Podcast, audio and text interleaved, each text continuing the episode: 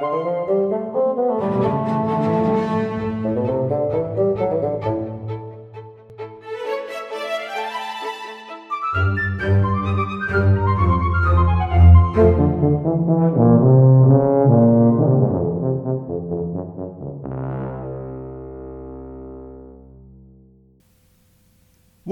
to the Book Collector. Printing and the Mind of Man was an exhibition, the first of its kind, held in London in 1963 to illustrate the impact of print on the evolution of Western civilization. It was an extraordinarily ambitious project and has become a byword whenever important and influential books are discussed. The man in charge was Percy Muir, the author of the following article. When I was first asked in January 1962 to take charge of the historical subcommittee of the Earl's Court exhibition, Printing and the Mind of Man, I declined. The reason I gave was that I was too old and too indolent to embark on a major undertaking of this kind. The real reason was that long and repeated experience had shown that I am not a good committee man. I was finally overborne by the flattering insistence of Messrs. Carter, Francis, and Morison, the truth being, as Carter pointed out, that I knew very well that it was a thing I should greatly enjoy doing. Nevertheless, I embarked on the task apprehensively. It was true that, on the spur of the moment, I had engaged in a trial run of the same sort of thing for the Fitzwilliam exhibition in 1940. But on that occasion, Graham Pollard and I had chosen the milestone exhibits ourselves from what was immediately on hand, and for most of them, all I had to do was to boil down the entries I had already made for the Ian Fleming collection, for which a printed catalogue was foreseen, although it never got off the ground. The Earl's Court exhibition, it had not yet been given a name, was a very different undertaking. It meant, first, constructing a canon of the eligible material. This meant pinpointing the key books in the entire range of Western thought and discovery. No mean job in itself. Secondly, the significance of each entry would have to be indicated within a maximum of 80 to 100 words. An even more formidable prospect was the intention eventually to extend the descriptions to the length at which they were to appear in the volume now being printed. Thirdly, when the entries had been chosen, copies of the books themselves had to be found in locations where they could be borrowed. Fourthly, a team had to be recruited able and willing to cooperate in all these different phases of the undertaking. It is the purpose of these notes to sketch the history of how the job was done. First, the recruiting of the team Nicholas Barker, H. A. Feisenberger, Howard Nixon, and S. H. Steinberg. I can pay no greater tribute to them than that they convinced me that committee work, far from being the penance I had previously found it, can be a most rewarding and enjoyable experience. We were a group of hard working, hard thinking, and above all, hard hitting enthusiasts, united in the supreme and overriding determination to make the finished work as near perfection as lay within our power. I was first among equals, only in so far that I sat at the head of the table at meetings and did the donkey work of circularization. The first of the innumerable circulars was a cockshy list of subjects and titles for consideration by the team. This was soon cut to pieces and several times reconstructed, with the result that a general method of procedure and division of labour were arrived at. Each of us could claim some degree of expertise in one or other of the fields with which we were concerned, and entries were grouped accordingly. A fair proportion of the candidates for inclusion was obvious to all of us. As to the remainder, it became the duty of each specialist to write entries that justified inclusion in the eyes of his lay colleagues. Quite frequently, the specialist himself acknowledged that he had been unable to do so, and this usually meant that the item in question was omitted. Not always, however, for sometimes another member of the team felt sufficiently convinced of the worthiness of a rejected book to try his own hand at it. Even then, it was not always accepted. As the entries slowly came to hand, they were duplicated and circularized to the team and to some members of the supervisory committee. The historical subcommittee met at least once a month under the hospitable roof of the Monotype Corporation to discuss the entries so far received and to supplement the lists of suggested books.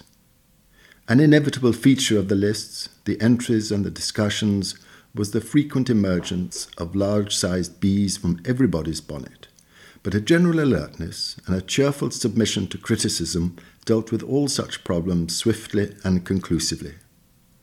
We compiled 16 successive lists in all, and it is both chastening and enlivening to compare them and to see one series of entries being allowed to fall by the wayside and others being welcomed into the fold. A watchful eye was kept on our progress by the Supervisory Committee, notably by John Carter and Stanley Morison. In Morison's case, the eye was frequently stern and occasionally baleful we were to be allowed no literature or music as such, these being considered as recreational pursuits.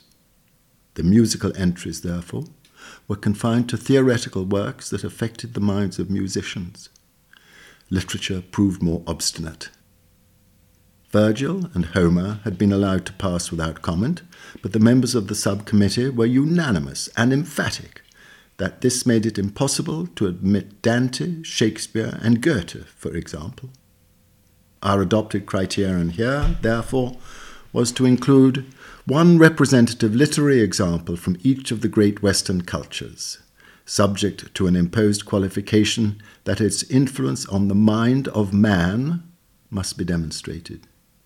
We were, in the final resort, not ungrateful for this restriction, because it would have been impossible in the space at our disposal to have included the number of literary entries that would otherwise have clamoured for inclusion.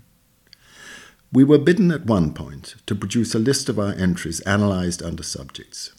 This was a very fruitful suggestion that enabled us to correct a lack of balance due to our individually preponderating enthusiasms. To further as close a liaison as possible between the technical and the historical phases of the exhibition, we also produced a list of exhibits arranged chronologically. We had hitherto worked on an alphabetical list of authors, which was convenient for ready reference, although we were aware that the display would almost inevitably be chronological.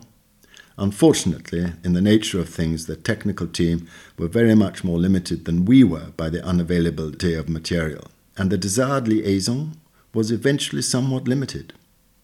In view of the scarcity of material at their disposal, it should be said that the technical side was almost miraculously extensive.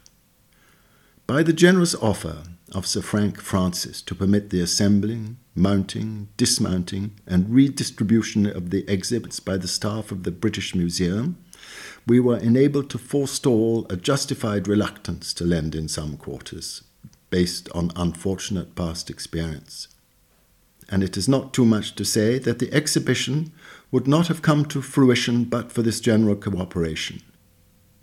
I should like, in this connection, to pay a very special tribute to Mr. Howard Nixon, who took this onerous task upon himself, and to record that of the 450 or more books exhibited, only one suffered mishap, and that one demonstrably after it had arrived back in its country of origin. Coming as they did from all over Europe and the United States, and by every conceivable variety of transport, from airmail to personal delivery, they did not arrive in any ordered sequence. Howard Nixon checked their arrival, arranged them in storage in the exact order of their appearance in the catalogue, and delivered them in that order in due course to Earl's Court in batches of such a size that their mounting and sealing in the showcases could be completed in a single session. He and I were at opposite ends of the telephone, he at the museum, I at Earl's Court.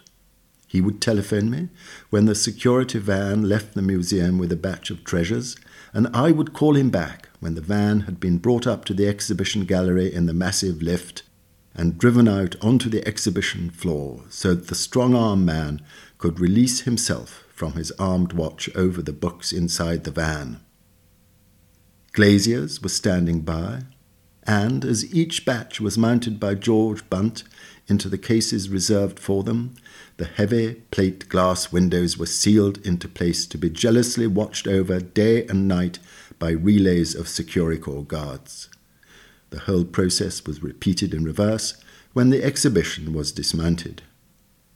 One of the batches from the museum included the first printing of the American Declaration of Independence. In handing it over to me, the security officer asked me to check it over at once and in detail because, I quote, Mr. Nixon says if this goes astray, he'll lose his job and I'll lose mine.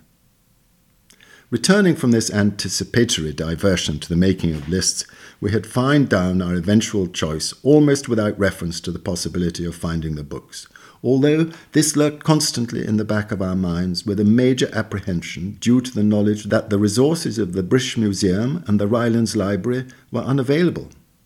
This eventually caused us more embarrassment than we had bargained for, when some statutory libraries abroad pointedly declined to lend books known to be in the British Museum. The knowledge and ingenuity of the subcommittee were fully extended in locating the books, and its chairman's patience uh, and persistence were sometimes severely tried by resistance to and occasional ignoring of all blandishments lavished on potential lenders. In the end, only one exhibit completely eluded our search, although occasional subterfuge was needed. We tried, wherever possible, to exhibit copies of the books with special associations. Notable successes were the Assertio Septem Sacramentorum 1521 of Henry VIII, lent by Her Majesty the Queen, Nicholas de Cusa's own copy of his collected works 1514, and the publisher's own files of the original Baedeker, Brockhaus, and the Encyclopaedia Britannica. There were many others. In Europe, we were largely indebted to the Bayerische Staatsbibliothek and to the Bibliothèque Nationale.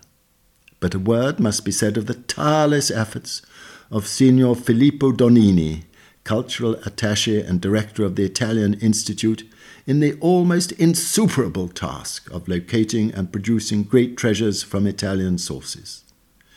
Dr. Karl Baedeker took a strong personal interest in the exhibition and not only lent the precious, sole surviving copy of the first Baedeker, but used his powerful influence to chivy reluctant German institutions into lending indispensable volumes. Many are the tributes that ought to be paid, but which lack of space forbids.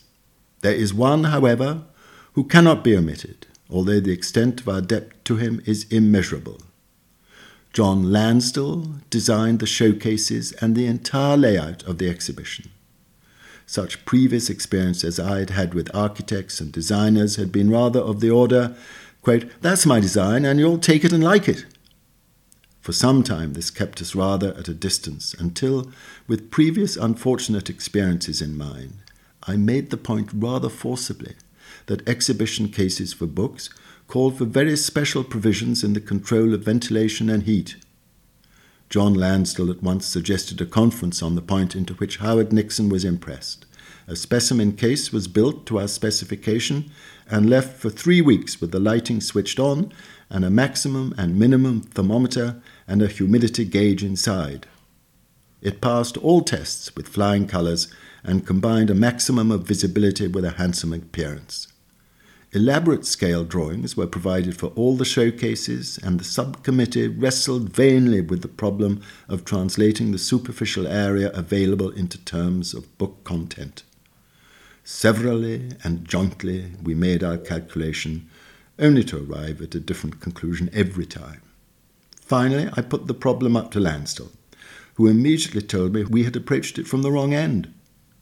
We must tell him how many books we wished to exhibit and their approximate sizes, and it would be his job to make space available for them. While this was a great comfort on the one hand, on the other hand, it brought the problem home to roost. It developed into the necessity of providing virtually a template for each book before we had seen any one of them. This daunting obligation was assumed by Dr. H. A. Feisenberger, a willing horse if ever there was one. Countless other technical details of the exhibition were due to his enthusiastic labour in addition to his major share in the compilation of our lists and cataloguing and locating books. John Lansdell quite clearly regarded the ardour and earnestness of our approach as evidence of harmless mania.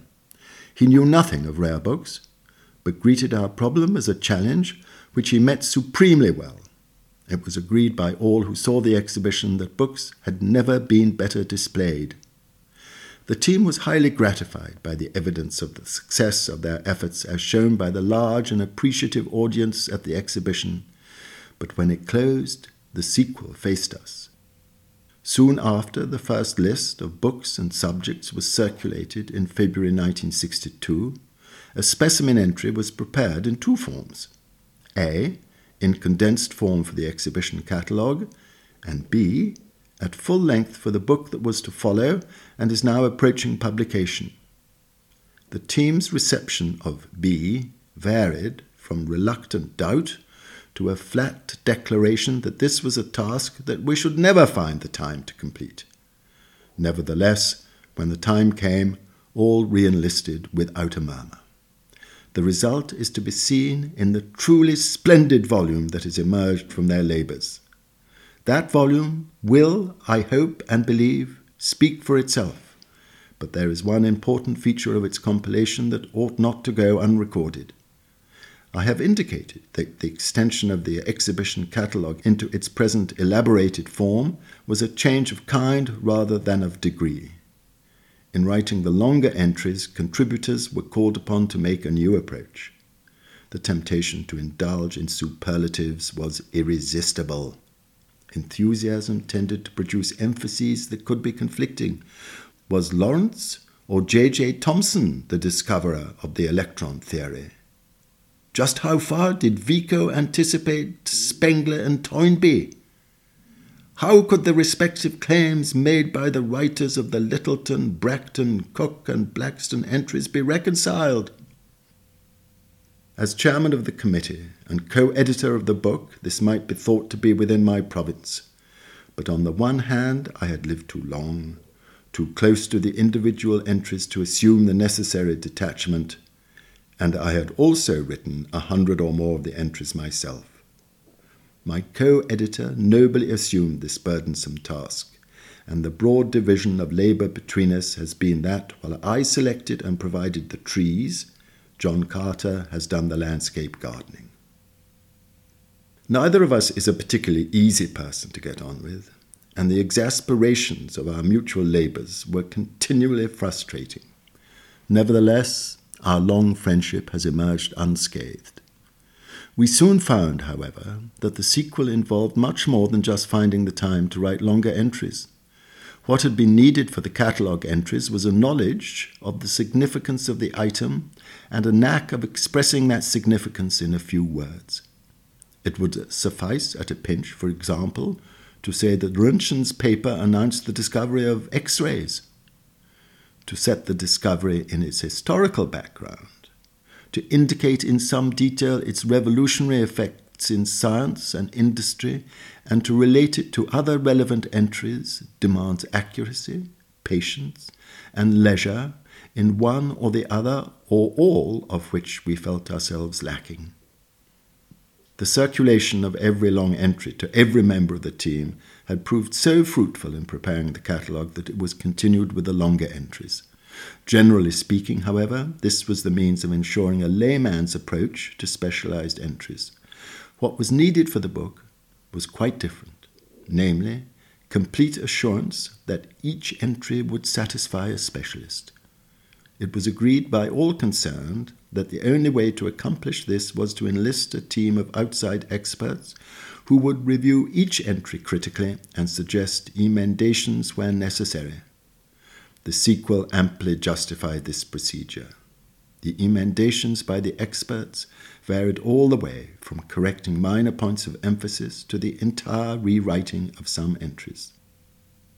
To Professor A. Rupert Hall and Dr. G. J. Whitrow, Imperial College, Professor Denys Hay, Edinburgh University, Mr. D. M. Knight, Durham University, and Dr. F. N. L. Poynter, Director of the Wellcome Historical Medical Museum, we owe deep gratitude on this score. Printing and the Mind of Man, or PMM as it's commonly referred to by bibliophiles the world over, was an extraordinary subject to be a hit in the grubby post war London of 1963. But hit it undoubtedly was. No such comprehensive and careful conspectus of the impact of printing on the mind of the Western man had ever before been attempted. 424 printed works were exhibited covering all the major innovations of Western man. 51 were lent by King's College, Cambridge, and 44 from the collection of our founder, Ian Fleming. A short article, together with the insurance values of some of Fleming's books, was published in our Ian Fleming issue of spring 2017, which is available online to subscribers and in print form to all at £20 a copy.